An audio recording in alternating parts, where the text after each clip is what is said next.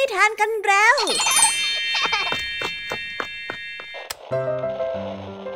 คุณกำลังรับฟังไทย พี บี เอส Radio ต่อจากนี้ไปขอเชิญทุกๆท่านรับฟังรายการนิทานแสนสนุกสุดหรรษาที่รังสรรค์มาเพื่อน้องๆในรายการ Kids Out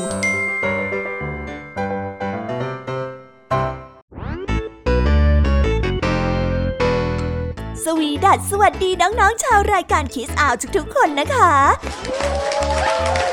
วันนี้พี่แยมมี่กับผองเพื่อนก็ได้เตรียมนิทานสนุกๆมาเล่าให้กับน้องๆได้ฟังเพื่อเปิดจินตนาการแล้วก็ตะลุยไปกับโลกแห่งนิทานนั่นเอง wow. น้องๆอยากจะรู้กันแล้วหรือยังคะว่าวันนี้พี่แยมมี่และผองเพื่อนได้เตรียมนิทานเรื่องอะไรมาฝากน้องๆกันบ้างเอาล่ะค่ะเราไปเริ่มต้นกันที่นิทานของคุณครูไหววันนี้นะคะคุณครูไหวได้จัดเตรียมนิทานทั้งสองเรื่องมาฝากพวกเรากันค่ะในนิทานเรื่องแรกของคุณครูไหวมีชื่อเรื่องว่าความเป็นห่วงของแม่ต่อกันด้วยเรื่องบ้านของโจรเคราน้ำเงินส่วนนิทานทั้งสองเรื่องนี้จะเป็นอย่างไรน้องๆต้องรอติดตามรับฟังกันในช่วงคุณครูไหวใจดีของพวกเรากันนะคะนิทานของพี่ยามีในวันนี้พี่ยามีได้จัดเตรียมนิทานมาฝากน้องๆสองเรื่องแต่น้องๆอย่าเพิ่งเสียใจไปนะคะว่าทำไมวันนี้ถึงมีแค่สองเรื่องแต่พี่ยามีนี่ขอคอนเฟิร์มความสนุกเลยค่ะว่าไม่แพ้คุณครูไหวอย่างแน่นอนนิทานของเราในวันนี้มากันในชื่อเรื่องว่าขุมทรัพย์จอมโจรต่อกันด้วยเรื่องเนนน้อยเจ้าปัญญาส่วนเรื่องราวของนิทานทั้งสองเรื่องนี้จะเป็นอย่างไรจะสนุกสนานสู้คุณครูไหวเหมือนกับที่พี่ยามีบอกได้หรือเปล่านั้นน้องๆต้องไปรอติดตามรับฟังกันในช่วงพี่ยามีเล่าให้ฟังกันนะคะนิทานสุภาษิตในวันนี้เจ้าจอยได้รับการบ้านมาจากครูพลให้มาหาพืชบางชนิดที่มีความหมายเหมือนสำนวนไทยคำหนึ่งแต่เจ้าจอยก็ให้ลุงทองดีคิดอยู่คนเดียวส่วนตัวเองนั้นไม่ทำอะไรลุงทองดีจึงได้แซวว่าเจ้าจอยนั้นทำตัวเหมือนกาฝากแต่เอ๊ะสำนวนนี้จะมีความหมายว่าอย่างไรถ้าน้องๆอยากจะรู้กันแล้วไปรอติดตามรับฟังกันในช่วงนิทานสุภาษิตจากลุงทองดีและก็เจ้าจอยตัวแสบของพวกเรากันได้เลยนะคะและในวันนี้นะคะพี่เด็กดีได้เตรียมนิทานเรื่องแมลงวันขี้คุยมาฝากกันค่ะส่วนเรื่องราวของนิทานเรื่องนี้จะเป็นอย่างไรจะสนุกสนานมากแค่ไหนน้องๆห้ามพลาดเด็ดขาดเลยนะคะในช่วงท้ายรายการกับพี่เด็กดีของเราค่ะโอ้โหเป็นยังไงกันบ้างล่ะคะแค่ได้ยินแค่ชื่อเรื่องนิทานก็น่าสนุกแล้วใช่ไหมล่ะคะเด็กๆพี่แยมมี่ก็ตื่นเต้นอยากจะฟังนิทานที่น้องๆรอฟังอยู่ไม่ไหวแล้วล่ะค่ะงั้นเอาเป็นว่าเราไปฟังนิทานทั้งหมดเลยดีกว่าไหมคะงั้นถ้าน้องๆพร้อมกันแล้วเราไปพร้อมกันเลยดีกว่านะคะสาม สอง หนึ่งไปกันเลย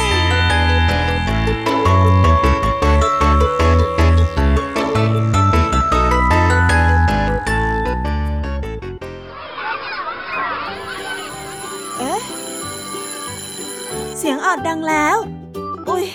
ต้องไปเข้าเรียนแล้วล่ะค่ะไม่รอช้าเราไปหาคุณครูไหวกันเถอะไปกันเลย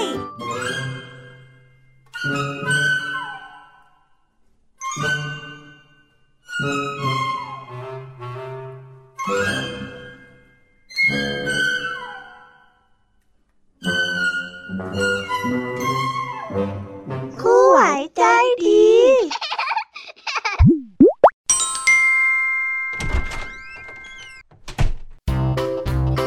สวัสดีค่ะเด็กๆวันนี้นะคะก็กลับมาพบกับคุณครูไหวกันอีกเช่นเคยค่ะและแน่นอนนะคะว่ามาพบกับคุณครูไหวแบบนี้ก็ต้องมาพบกับนิทานที่แสนสนุกด้วยกันถึงสองเรื่องและในวันนี้คุณครูไหวได้จัดเตรียมนิทานที่แฝงไปด้วยแง่คิดคติสอนใจมาฝากเด็กๆกันค่ะและในนิทานเรื่องแรกที่คุณครูไหวได้จัดเตรียมมาฝากกันนั้นมีชื่อเรื่องว่าความเป็นห่วงของแม่ส่วนเรื่องราวจะเป็นอย่างไรและจะสนุกสนานมากแค่ไหนเราไปติดตามรับฟังพร้อมๆกันได้เลยค่ะ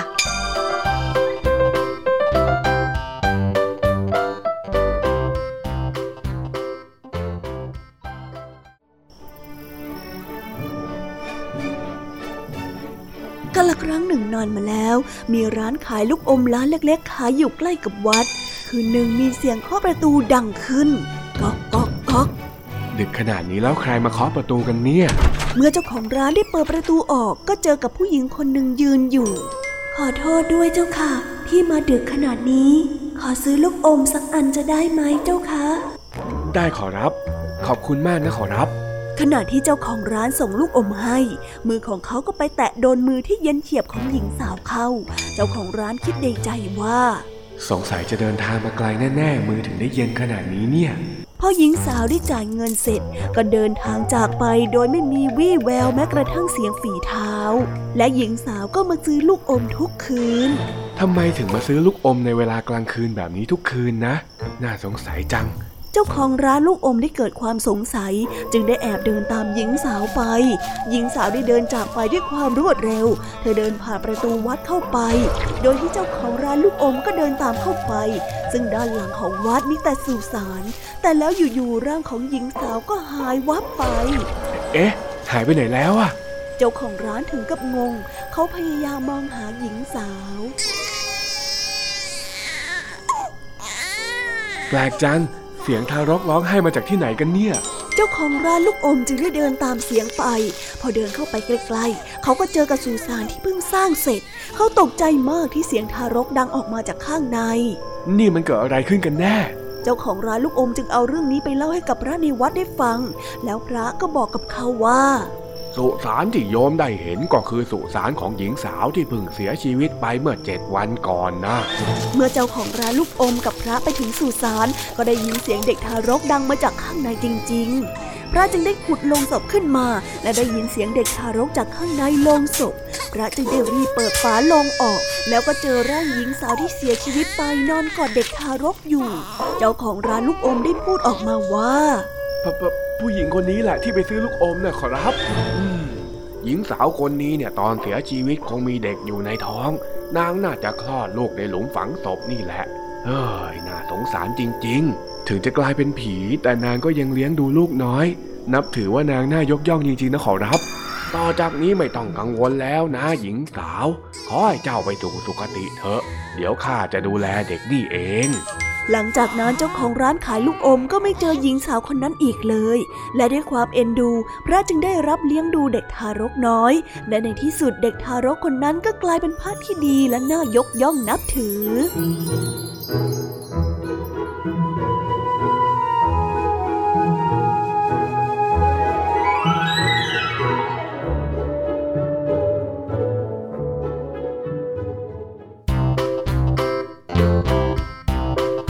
และก็จบกันไปเป็นที่เรียบร้อยแล้วนะคะสำหรับนิทานในเรื่องแรกของคุณครูไหวเป็นไงกันบ้างคะเด็กๆสนุกกันหรือเปล่าคะถ้าเด็กๆสนุกกันแบบนี้เนี่ยงั้นเราไปต่อกันในนิทานเรื่องที่สองของคุณครูไหวกันต่อเลยนะในนิทานเรื่องที่สองของคุณครูไหวคุณครูไหวขอเสนอนิทานเรื่องบ้านของโจรเคราน้ำเงินส่วนเรื่องราวจะเป็นอย่างไรเราไปติดตามรับฟังกันในนิทานเรื่องนี้พร้อมๆกันเลยค่ะ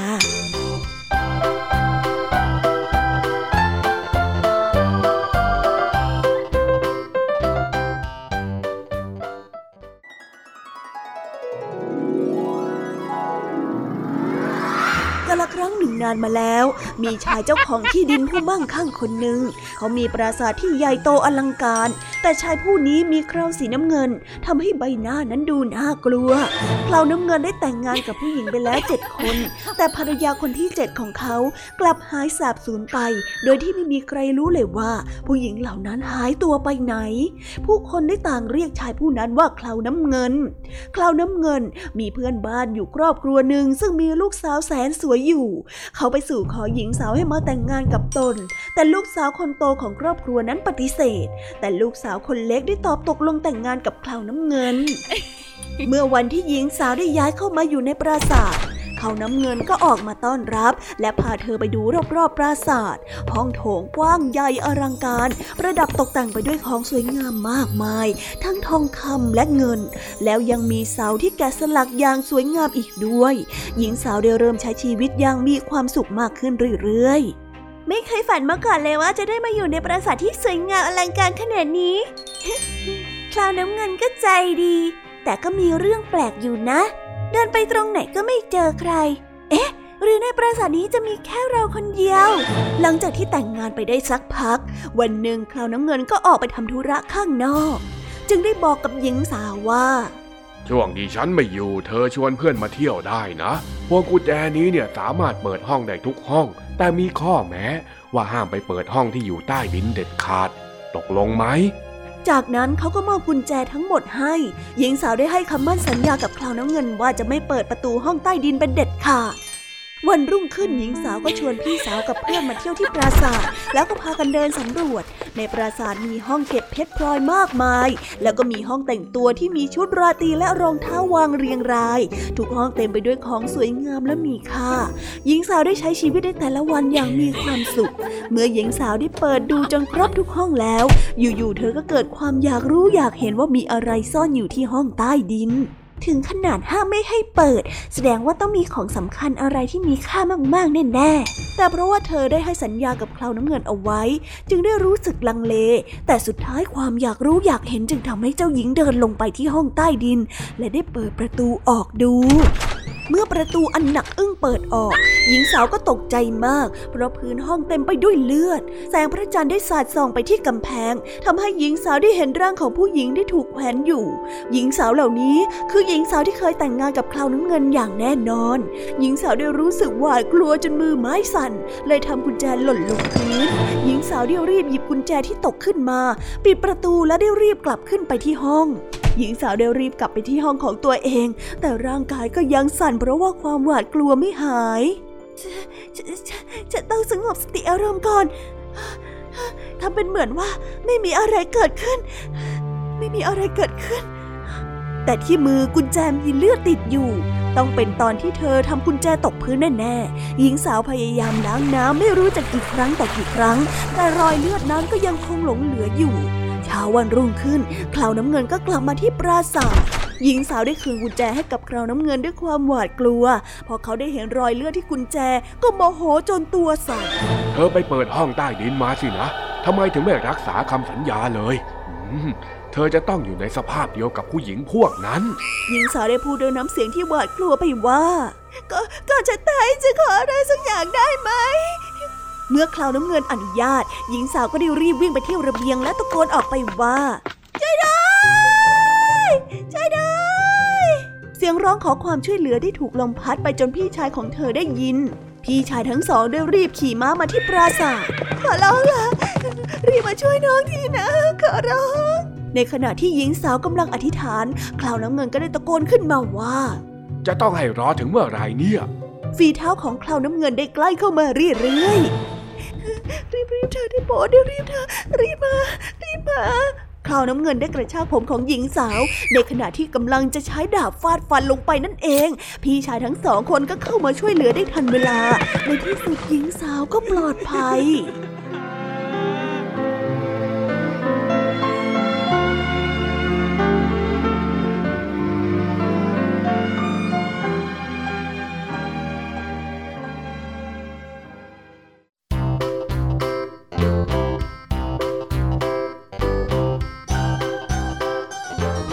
แล้วก็จบกันไปเป็นที่เรียบร้อยแล้วนะคะสำหรับนิทานทั้งสองเรื่องของคุณครูไหวเป็นยังไงกันบ้างล่ะคะเด็กๆวันนี้เนี่ยสนุกจุใจกันหรือเปล่าเอ่ยมีเด็กๆหลายคนเลยนะคะที่ยังไม่จุใจกันงั้นเราไปต่อกันในนิทานช่วงต่อไปกันเลยดีกว่าไหมคะเอาล่ะค่ะงั้นเราไปต่อกันในนิทานช่วงต่อไปกับช่วงพี่แยมมี่เล่าให้ฟังกันเลยนะคะแต่สำหรับตอนนี้เนี่ยเวลาของคุณครูไหวก็ได้หมดลงไปแล้วงั้นครูไหวต้องขอตัวลากันไปก่อนแล้วนะคะสวัสดีค่ะบ๊ายบายและพบกันใหม่นะคะเด็กๆ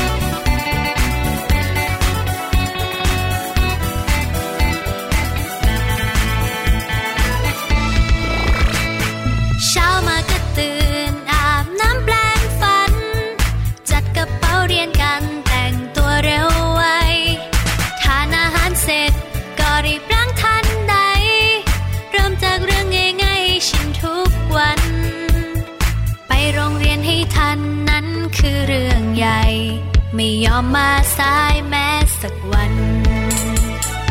ตรงต่อเวลานั้นคือเรื่องสำคัญรีบส่งการบ้านตั้งแต่เช้าถึงชอบเล่นสนุกแต่ไม่เคยลืมสักทีทุกนาทีที่มีทำเสร็จแล้วสบายใจเล่นค่อยเล่นกันต่ออ่านหนังสือกันก่อนไหมการบ้านก็เสร็จไวถ้ารีบทำถึงตอนหลังเลิกเรียนมีเวลาอีกมากมายช่วยงานบ้านง่ายๆสนุกกันทั้งครอบครัวบ้านเราแสนอบอุ่นงานหนักแค่ไหนไม่เคยกลัวสุขใจทั้งครอบครัวเพราะเราช่วยกันไปโรงเรียนให้ทันนั้นคือเรื่องใหญ่ไม่ยอมมาสายแม้สักวันตรงต่อเวลานั้นคือเรื่องสำคัญรีบส่งการบ้านตั้งแต่เช้า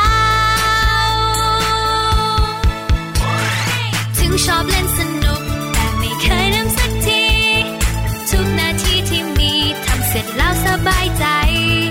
เล่นค่อยเล่นกันต่ออ่านหนังสือกันก่อนไหมการบ้านก็เสร็จไวถ้ารีบทำ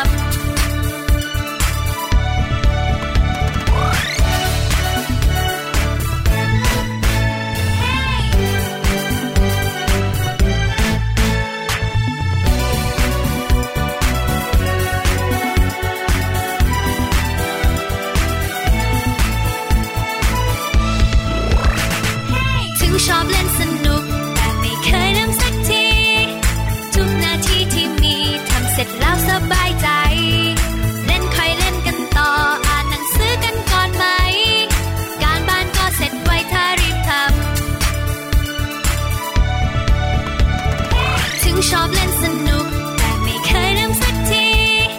ทุกนาทีที่มีทำเสร็จแล้วสบายใจเล่นค่อยเล่นกันต่ออ่านหนังสือกันก่อนไหมการบ้านก็เสร็จไวถ้ารีบทำถึงชอบเล่นสนุกแต่ไม่เคยลืมสักทีทุกนาทีที่มีทำเสร็จแล้วสบายใจThis is Thai พี บี เอส podcast.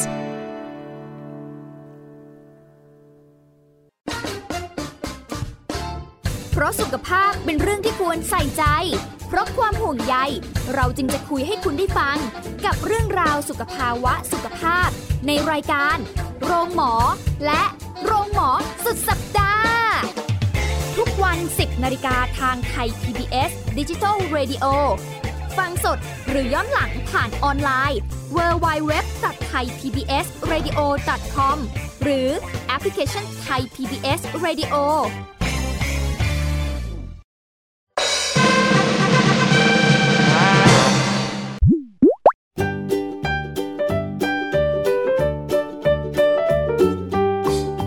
สวีดัสสวัสดีค่ะน้องๆที่น่ารักทุกๆคนของพี่แยมมี่นะคะก็เปิดรายการมาพร้อมกับเสียงอันสดใสของพี่ยามีกันอีกแล้วและวันนี้ค่ะนิทานเรื่องแรกที่พี่ยามีได้จัดเตรียมมาฝากน้องๆ นั้นมีชื่อเรื่องว่าขุมทรัพย์จอมโจรส่วนเรื่องราวจะเป็นอย่างไรจะสนุกสนานมากแค่ไหนเราไปติดตามรับฟังพร้อมๆกันได้เลยค่ะ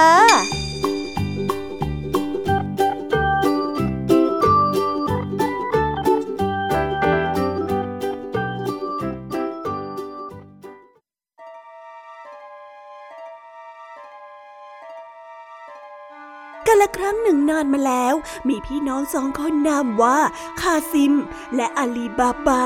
พวกเขาอยู่ที่เปอร์เซียคาซิมพี่ชายนั้นเป็นคนที่ร่ำรวยส่วนอาลีบาบาเป็นเพียงแค่คนตัดไม้ยากจนวันหนึ่งในระหว่างทางที่อาลีบาบาไปตัดไม้อยู่ในป่าเขาได้เห็นกลุ่มคนที่กำลังขี่ม้าเข้ามาใกล้อาลีบาบาจึงได้รีบขึ้นไปหลบอยู่บนต้นไม้คนที่ขี่ม้ามามีทั้งหมดสี่สิบคนพวกเขาได้ขนสิ่งของมากมายมายืนอยู่ที่หน้าประตูหินชายคนที่เหมือนจะเป็นหัวหน้าได้ร้องตะโกนขึ้นว่าเซซามิจงเปิดออกทันใดนั้นก็ได้มีเสียงดังมาจากหินแล้วประตูหินก็ค่อยๆเปิดออกเมื่อชายทั้งกลุ่มได้เข้าไปด้านในประตูหินก็ได้ปิดลงตามเดิมเอ๊ะข้างในนั้นมีอะไรกันนะน่าสงสัยจังเลย อาลีบาบาได้มองมาจากต้นไม้อย่างตกตะลึงกับสิ่งที่เกิดขึ้นไม่นานประตูหินก็ได้เปิดออกแล้วชายทั้งหมดก็เดินออกมาหลังจากที่ได้ตรวจสอบว่าประตูหินปิดดีแล้วกองโจรก็ได้เดินทางกลับเมื่อกองโจรได้กลับไปอาลีบาบาก็ลงมาจากต้นไม้และไปยืนอยู่ที่หน้าประตูหินเขาได้คิดทดสอบคำสั่งเซซามิจงเปิดออกเมื่อประตูหินได้เปิดออกอาลีบาบาจึงได้เดินเข้าไปด้านในและได้เจอเหรียญทองคำกองโตว้าวนี่คือกองมหาสมบัติที่พวกโจรปล้นมาแน่ๆเลยอาลีบาบาได้แบกถุงเหรียญทองกลับมาที่บ้านลูกชายของเขาได้ตาลุกวาวเมื่อได้เห็นเหรียญทองพวกนั้นเมื่อคาซิมผู้ที่เป็นพี่ชายได้รู้เรื่องเข้าก็รู้สึกคับแค้นใจเป็นอย่างมากและคิดที่จะเอาสมบัติทั้งหมดมาเป็นของตัวเองในเช้าวันถัดมาคาซิมได้เดินเข้าไปในป่าและไปยังถ้ำที่มีสมบัติเซซามิจงเปิดออกเมื่อประตูหินได้เปิดออกคาซิมได้รีบขนสมบัติทั้งหมดมาที่ประตูด้วยความตื่นเต้นมัวแต่สนใจแต่สมบัติแต่ดันลืมคำสั่งเปิดประตูเขาพยายามพูดคำทั้งหมดที่จะนึกออกแต่ประตูก็ไม่เปิดเลยและแล้วก็ถึงเวลาที่พวกโจรได้กลับมานี่แกเป็นใครแล้วเข้ามาที่นี่ได้ยังไงฮะพวกโจรได้ฆ่าคาซิมผู้บุกรุกวันต่อมาอาลีบาบาได้พบร่างของคาซิมในถ้ำเขาได้นำร่างของพี่ชายออกจากถ้ำโดยปกปิดด้วยกองไม้และได้ขนทองคำบางส่วนออกมาด้วยอาลีบาบาได้ไปที่บ้านของพี่ชายและได้เจอกับมอเจียนาสาวใช้ผู้ชาญฉลาดหลักแหลมเธอได้จัดการกับร่างของคาซิมและได้จัดงานศพให้กับคาซิมโดยที่ไม่มีใครสงสัยถึงการจากไปของเขา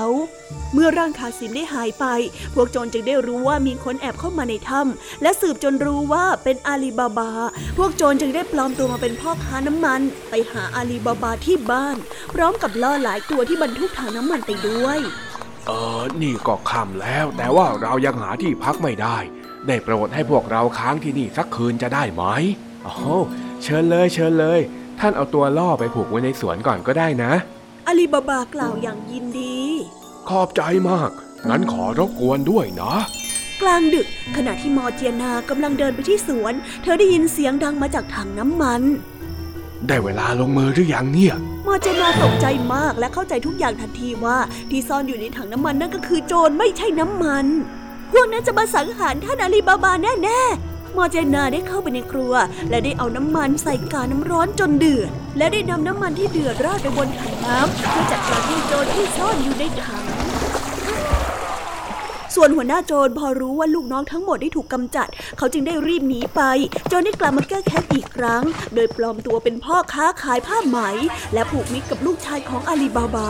วันหนึ่งโจรได้รับเชิญไปทานอาหารที่บ้านของอาลีบาบามอเจนนาได้จำหัวหน้าโจรได้ในทันทีทุกท่านต่อจากนี้จะเป็นการแสดงระบำมอเจนาที่กำลังเต้นระบำอยู่นั้นค่อยๆเข้ามาใกล้กับหัวหน้าโจรแล้วเอามีดไปปักอกของหัวหน้าโจรอย่างสุดแรงอาลีบาบาตกใจมากและลุกขึ้นต่อว่ามอเจนานี่เธอทำแบบนี้ทำไมน่ะชายผู้นี้คือหัวหน้าโจรมอเจนาได้บอกความจริงเอ่อมอเจนา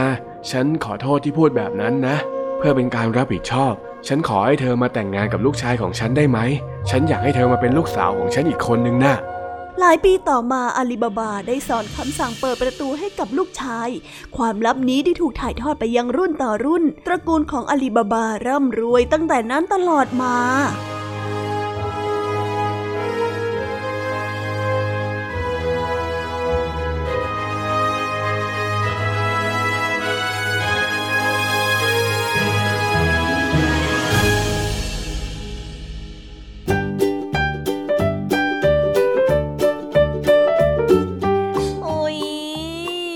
จบนิทานเรื่องแรกของพี่ยามีกันลงไปแล้วว่าเผลอแป๊บแป๊บเดียวเอ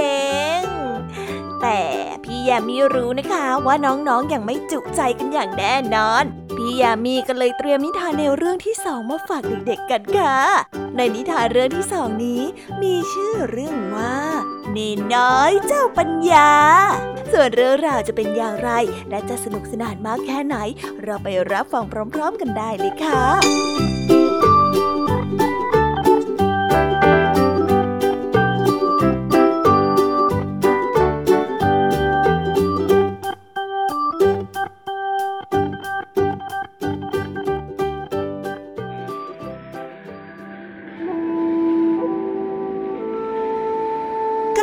หนึ่งนานมาแล้วมีเนนน้อยเจ้าปัญญานามว่าอิคิวซังบวชเรียนอยู่ที่วัดแห่งหนึ่งและถ้าเป็นเรื่องชาวปัญญาละก็แม้แต่หลวงพ่อก็ต้องยอมแพ้หลวงพ่อแอบกินลูกอมละเนนรูปหนึ่งได้บอกอิคิวซังอิคิวซังได้ไปยืนหน้าห้องของหลวงพ่อและแอบมองผ่านช่องประตูเขาได้เห็นหลวงพ่อกำลังอุ้มไหใบหนึ่งอยู่หลวงพ่อครับผมเข้าไปได้ไหมครับเมื่อได้ยินอิคิวซังหลวงพ่อก็ได้ปิดฝาไหแล้วถามมีอะไรเหรอเนนน้อยแล้วในไหนั่นมันมีอะไรอยู่แล้วครับอิคิวซังได้ถามเมื่อเข้าไปในห้องของหลวงพ่ออ๋อนี่คือยาน่ะถ้าเด็กกินแล้วจะเป็นพิษอาจจะถึงกับชีวิตได้เลยนะอ๋อยาพิษนั่นเองเหรอครับวันต่อมาระหว่างที่หลวงพ่อออกไปข้างนอกเนนคนนึงได้ทำแจกันแตกเออทำไงดีทำไงดีหลวงพ่อต้องดุแน่แน่ไม่เป็นไรไม่เป็นไรฉันมีวิธีนะอิคิวซังได้บอกกับเนนคนนั้นและได้นำไหออกมาแจกลูกอมให้กับเนนทุกคนว้าวหวานจังเลยใช่ใช่ใช่หวานจังทุกคนดีใจมากพวกเนนได้พากันกินลูกอมหมดอย่างรวดเร็วเมื่อหลวงพ่อได้กลับมาที่วัดก็เจอกับพวกเนนที่กำลังร้องไห้อยู่นี่มันเกิดอะไรขึ้นเนี่ยหลวงพ่อได้ถามขอโทษครับพวกเราทำแจกันสำคัญของหลวงพ่อแตกอิคิวซังได้พูดอย่างเศร้าส้อยว่าไงนะพวกเรารู้สึกผิดมากจึงได้กินยาพิษเพื่อไถ่โทษแต่ไม่มีใครเป็นอะไรเลยถ้างั้นก็ช่างมันเถอะโอ้ยเสียดายจริงๆเลยหลวงพ่อได้แต่มองไหที่ว่างเปล่าอย่างถอนใจเรื่องของอิคิวซังเจ้าปัญญาดังไกลไปจนถึงหูของท่านโชกุนท่านโชกุนได้เรียกอิคิวซังมาที่ปราสาทข้าอยากจะรู้นักว่าอิคิวซังจะฉลาดสักแค่ไหนน่ะฉันมีเรื่องจะให้เจ้าช่วยเสือตัวนี้เนี่ยมันกระโดดออกจากฉากมาทุกคืนคนในปราสาทเนี่ยต่างก็กลัวและตกใจกันมากเจ้าน่ะช่วยจับเสือตัวนี้ให้ข้าทีสิ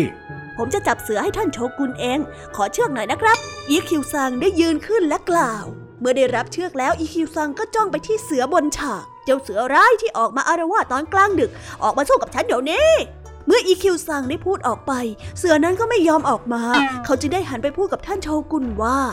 ท่านโชกุนผมคงต้องขอให้ท่านเลือกขุนนางที่แข็งแกร่งมาช่วยไล่เสือที่ดุร้ายตัวนี้ออกจากผ้าถ้าเสือออกมาเมื่อไรผมจะรีบจับมันให้ได้เลยนะครับ ฉันยอมแพ้แล้วอิคิวซังเธอเนี่ยเก่งมากจริงๆด้วยฉันขอนับถือขอนับถือท่านโชกุนขอยอมแพ้และชอบใจในความเฉลียวฉลาดของอิคิวซังเป็นอย่างมากจึงได้มอบรางวัลมากมายให้กับอิคิวซังเป็นการตอบแทน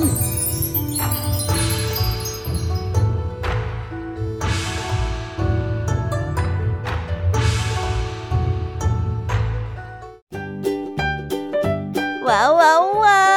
วก็จบกันไปเป็นที่เรียบร้อยแล้วนะคะสำหรับนิทานของพี่ยามีเป็นไงกันบ้างค่ะเด็กๆได้ข้อคิดหรือว่าคติสอนใจอะไรกันไปบ้างอย่าลืมนำไปเล่าให้กับเพื่อนๆที่โรงเรียนได้รับฟังกันด้วยนะคะแต่สำหรับตอนนี้เนี่ยเวลาของช่วงพี่ยามีเล่าให้ฟังก็หมดลงไปแล้วล่ะค่ะพี่ยามีก็ต้องขอส่งต่อน้องๆให้ไปพบกับลุงทองดีแล้วก็เจ้าจ้อยในช่วงต่อไปกันเลยเพราะว่าตอนนี้เนี่ยลุงทองดีกับเจ้าจ้อยอ่ะบอกว่าให้ส่งน้องๆมาในช่วงต่อไปเร็วอยากจะเล่านิทานจะแย่แล้วเอาละค่ะงั้นพี่ยามีต้องขอตัวลากันไปก่อนแล้วนะคะเดี๋ยวกลับมาพบกันใหม่บ๊ายบายไปหาลุงทองดีกับเจ้าจ้อยกันเลยค่ะ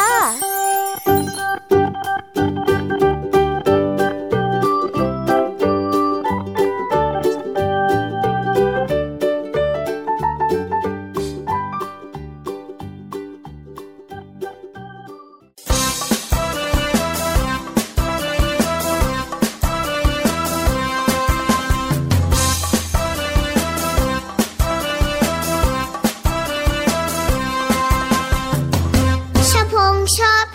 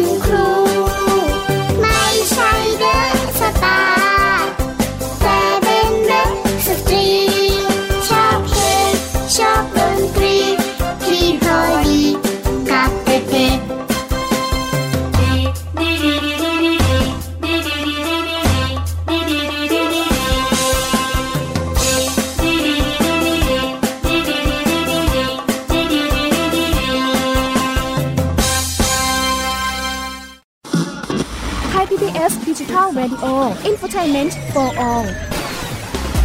สถานีที่คุณได้ทั้งสาระและความบันเทิงบนคลื่นระบบดิจิทัลทุกวัน หกโมงเช้า ถึง สาม ท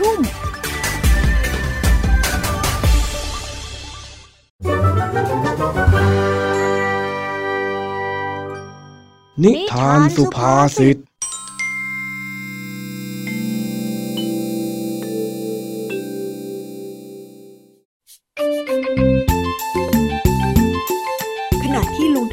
กำลังนอนฟังเพลงอยู่ในสวนนั้นเจ้าจอยก็เดินมาถามหากาฝากเพื่อที่จะนำข้อมูลไปทำการบ้านส่งให้กับครูพลในวันพรุ่งนี้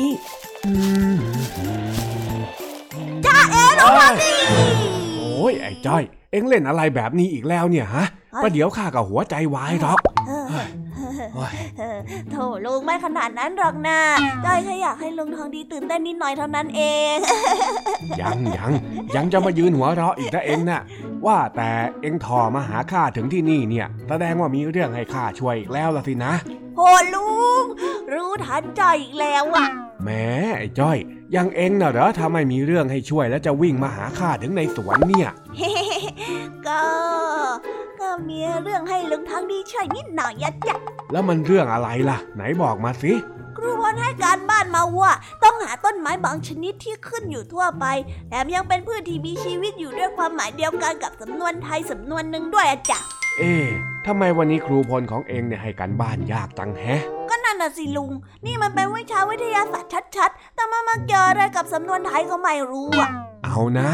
ครูพลเขาก็อาจจะมีเหตุผลบางอย่างว่าแต่ข้าว่าข้าก็รู้จักสำนวนเยอะนะแต่ทำไมทำไมข้าถึงนึกไม่ออกว่ามันมีต้นอะไรที่มีความหมายอยู่ในสำนวนเนี่ยเฮ้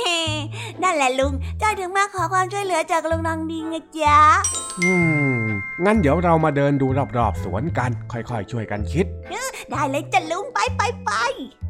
หลังจากนั้นทั้งลุงทองดีและเจ้าจ้อยก็เดินวนดูในสวนว่ามีต้นไม้อะไรใกล้เคียงกับคำตอบที่เจ้าจ้อยต้องการบ้างเฮ้ยเดินมาตั้งนานแล้วทำไมถึงไม่เจอสักทีเนี่ยนึกยังไงก็นึกไม่ออกโอ้ลุงต้องนึกออกสิจ้อยตั้งความหวังไว้ที่ลุงเลยนะเนี่ยนี่ไอ้จ้อยสรุปว่านี่มันเป็นการบ้านของใครกันแน่ฮะอยู่ดีๆก็เอางานมาให้ข้าแถมยังจะมาฝากความหวังที่ข้าอีกนี่ใจคอเองจะไม่ทำอะไรเลยหรือไงอ้าวจ้อยก็เดินเป็นเพื่อนลุงทองดีแล้วไงเนี่ยเดินจนปวดขาหมดแล้วนะเนี่ยเอ็งเนี่ยนะข้าอยู่ของข้าดีๆแท้ๆอยู่ๆก็มาทำให้ปวดหัวเกาะข้าเป็นกาฝากไปได้ฮะอะไรกันลุงกาฝากอะไรไว้หรอเฮ้ยข้านึกออกแล้วกาฝากไงปะโถเอ้ยในที่สุดข้าก็นึกออกสักทีเออเดี๋ยวสิลุงจ้อยไม่เข้าใจอะไรเลยเนี่ยกาฝากอะไรกันน่ะกาฝากที่ข้าพูดเนี่ยมันเป็นสำนวนไทยที่หมายถึงคนที่ชอบเกาะคนอื่นแล้วก็หวังแต่จะพึ่งพิงคนอื่นโดยที่ตัวเองไม่เสียอะไรเหมือนกับเองที่มาเกาะข้านี่ยังไงเล่าเอ้าแล้วก็เกาะลุงทองดีตลอดอยู่แล้วนี่นาแล้วทำไมลุงถึงดีใจขนาดนั้นล่ะก็กาฝากที่ว่าเนี่ยมันเป็นพืชชนิดหนึ่งที่ขึ้นอยู่ตามต้นไม้ต้นอื่นจากการที่ผลของมันน่ะติดมากับอึของนกแถมเจ้าต้นนี้เนี่ยยังทำนิสัยไม่ต่างจากเองเลยด้วยหมายถึงนิสัยที่ชอบเกาะคนอื่นเพื่อประโยชน์ของตัวเองเลยที่ตัวเองไม่เสียอะไรนั่นแหละเจ๊ะใช่แล้วถูกต้องที่สุดเลยล่ะนี่แหละเองชัดๆเลยโอ้ลุงว่าแต่ไอ้เจ้าต้นนี้มันอยู่ตรงไหนล่ะอ๋อโน่นไงบนยอดยางสูงๆโน่นน่ะเออแล้วจ้อยจะเอามันมาได้ยังไงหรอจ๊ะลุงอ้าวก็เรื่องของเองสิข้าช่วยเองหาจนเจอแล้วนี่แต่ข้าก็ไม่ได้รับปากว่าจะเอามาให้เองนี่หว่าอ้าวลุงทำไมอย่างนั้นเล่า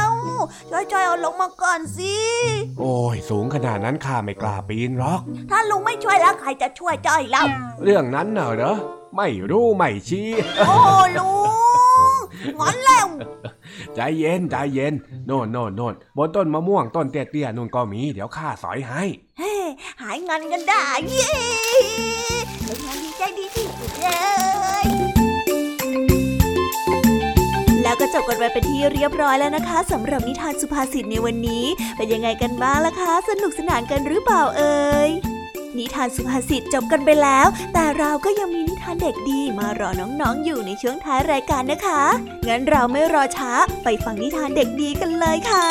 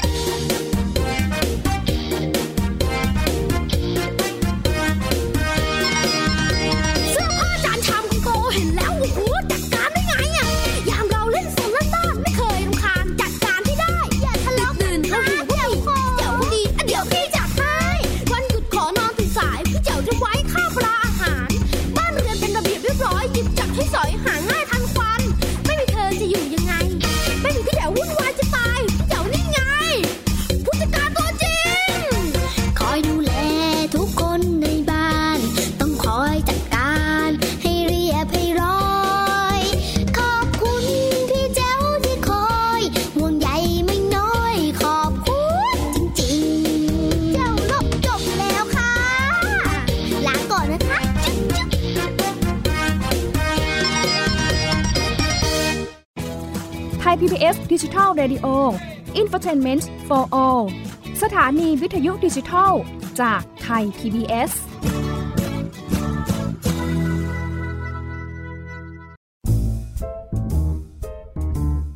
นิทานเด็กดี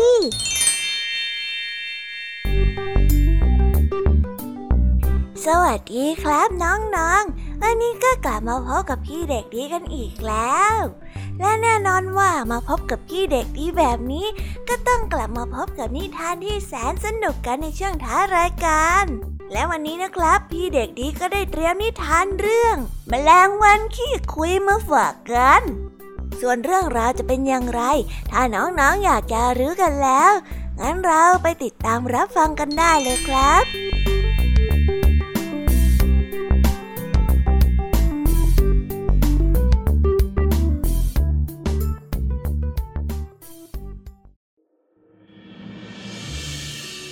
ก็ละครั้งหนึ่งนานมาแล้วมีแมลงวันตัวหนึ่งไม่มีที่อยู่อาศัยเป็นหลักเป็นแหล่งมันได้เที่ยวบินร่อนหาของกินไปทั่ว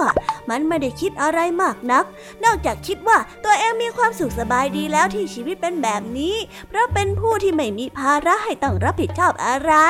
ในวันหนึ่งแมลงวันได้บินเตร่ไปหาของกินทางทิศเหนือได้พบฝูงมดที่สง่างามกำลังขนอาหารไปสู่รังของมันอย่างขมักเขม้นแมลงวันได้เฝ้าสังเกตการเจ้ามดผู้สง่างามสักครู่ก่อนที่จะปล่อยเสียงหัวเราะออกมาอย่างเย้ยหยันมดผู้สง่างามตัวหนึ่งได้กล่าวว่า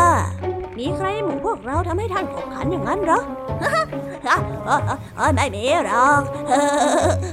แมลงวันได้ร้องบอก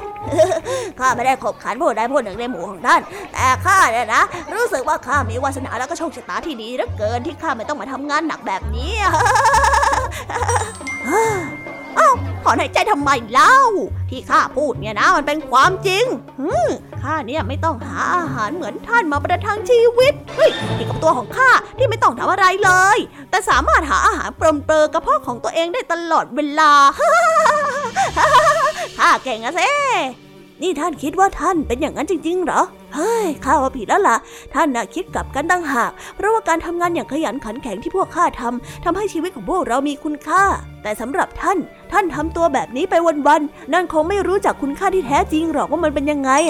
แมลงวันได้ยินมดผู้สง่างามกล่าวขึ้นดังนั้นก็รู้สึกขุ่นเคืองใจเป็นอย่างมากด้วยความคิดว่ามดสง่างามนั้นช่างไม่รู้สำนึกตนเอาซะเลยแมลงวันได้ยินดังนั้นก็รู้สึกโกรธเจ้ามดเป็นอย่างมากมันจึงได้พูดชูคอด้วยความหยิ่งพยองเรากับว่าตนเองนั้นเป็นพญาอินทรี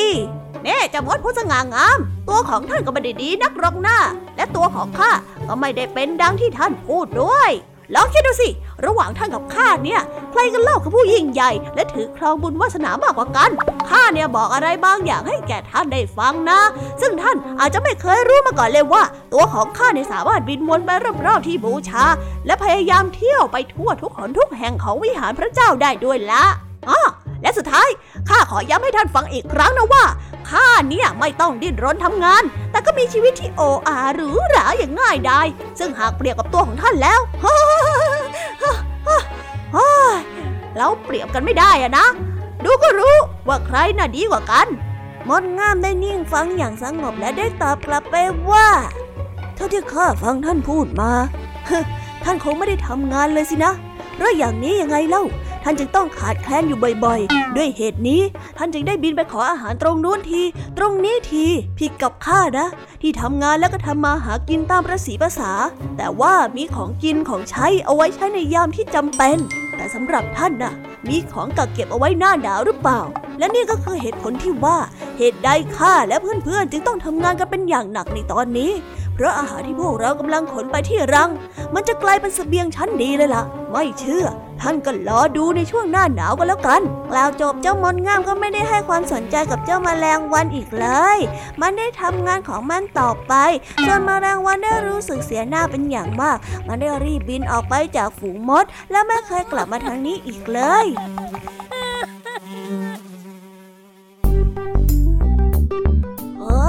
แล้วก็จบกันไปเป็นที่เรียบร้อยแล้วนะครับสำหรับนิทานของพี่เด็กดีในวันนี้เป็นยังไงกันบ้างล่ะครับน้องๆสนุกกันหรือเปล่าเอ่ย ถ้าน้องๆสนุกกันแบบนี้เอาไว้วันหลังพี่เด็กดีจะจัดเตรียมนิทานที่แสนสนุกแบบนี้มาฝากกันอีกนะครับแต่สำหรับวันนี้เวลาของพี่เด็กดีก็หมดลงไปแล้วพี่เด็กดีก็ต้องขอตัวลาน้องๆกันไปก่อนแล้วพบกันใหม่นะครับสวัสดีครับบ๊ายบายเป็นเด็กดีของคุณพ่อคุณแม่นะครับ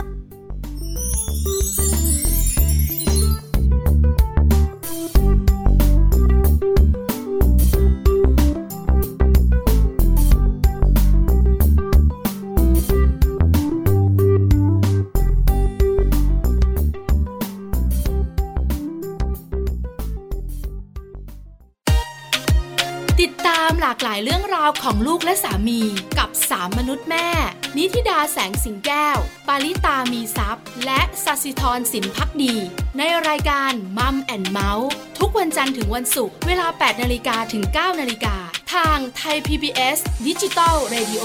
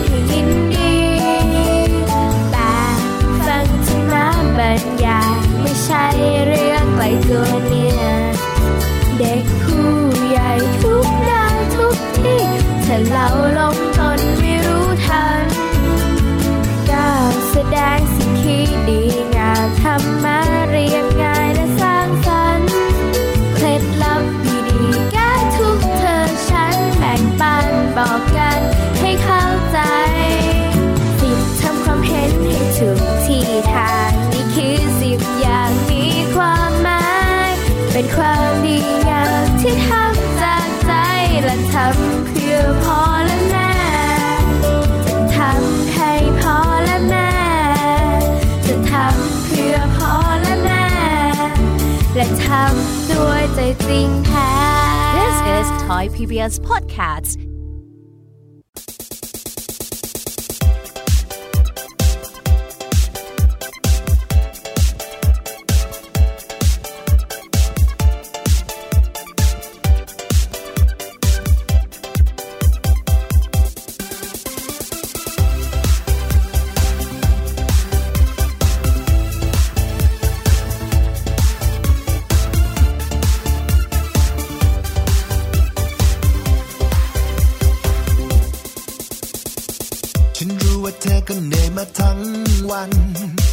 มีเรื่องให้คิดนู่นนี่เป็นร้อยพันการบ้านเยอะจริงๆมือจะเป็นระวิง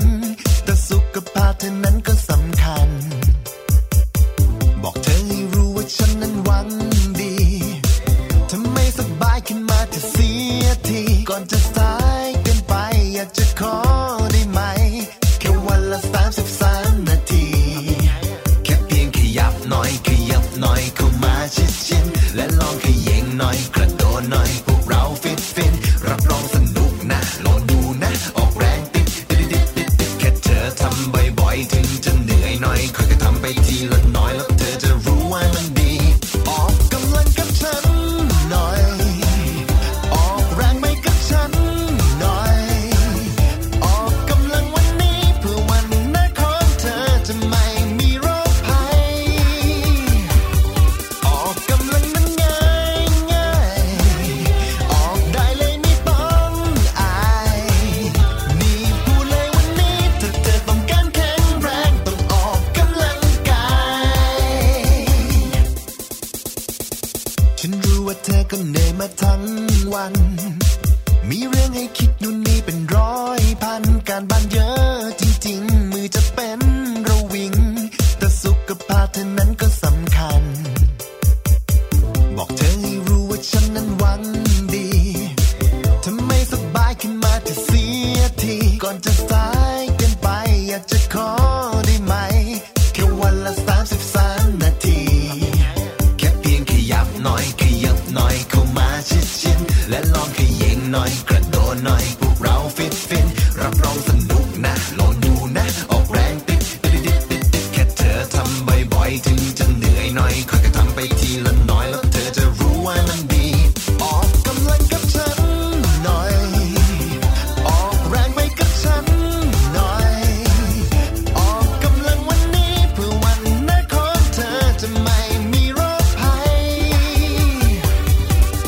กกำลังวันนี้เพื่อวันหน้าของเธอจะ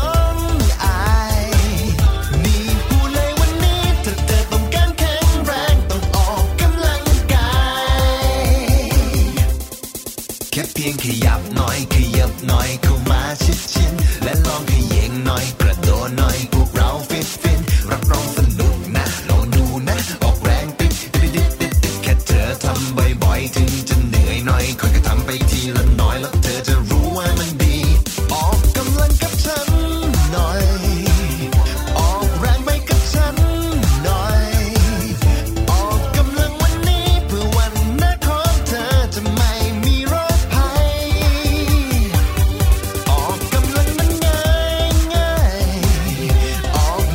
สำห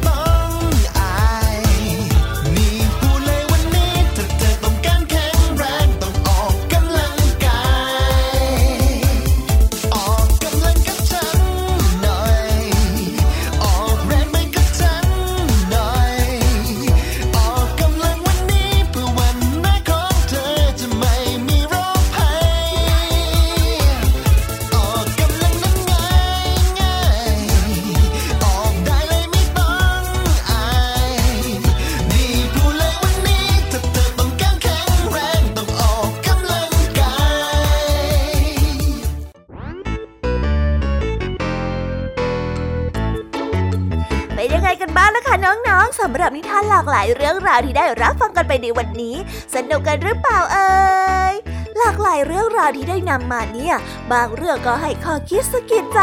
บางเรื่องก็ให้ความสนุกสนานเพลิดเพลินแล้วแต่ว่าน้องๆเนี่ยจะเห็นความสนุกสนานในแง่มุมไหนกันบ้างส่วนพี่ยามีแล้วก็พ่อเพื่อนเนี่ยก็มีหน้าที่ในการนำนิทานมาส่งตรงถึงน้องๆแค่นั้นเองล่ะค่ะแล้ววันนี้นะคะเราก็ฟังนิทานกันมาจนถึงเวลาที่กำลังจะหมดลงอีกแล้วอ่ะหอย ใครที่ฟังไม่ทันเนี่ยหรือว่าฟังไม่ครบก็สามารถไปย้อนรับฟังได้ที่เว็บไซต์ Thai พี บี เอส Radio หรือที่แอปพลิเคชัน Thai พี บี เอส Radio ได้นะถึงเวลาที่จะต้องกล่าวคำลาแล้วล่ะค่ะพี่ยามีต้องคิดถึงน้องๆ อ, อีกแน่เลยแต่ไม่ต้องห่วงนะคะน้องๆพี่ยามีเนี่ยขอสัญญาเลยว่าจะกลับมาพบกันใหม่พร้อมกับนิทานที่แสนสนุกแบบนี้กันอีกแน่นอนค่ะน้องๆอย่าลืมนำข้อคิดดีๆที่ได้จากการรับฟังนิทานที่แสนสนุกของคุณครูไหว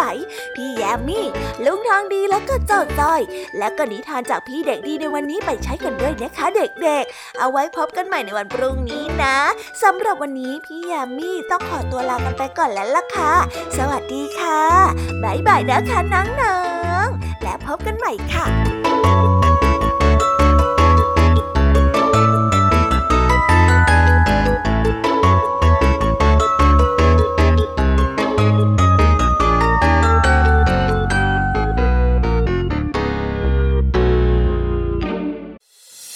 ิดตามรับฟังรายการย้อนหลังได้ที่เว็บไซต์และแอปพลิเคชัน Thai พี บี เอส Radio Thai พี บี เอส Digital Radio วิทยุข่าวสารสาระเพื่อสาธารณะและสังคม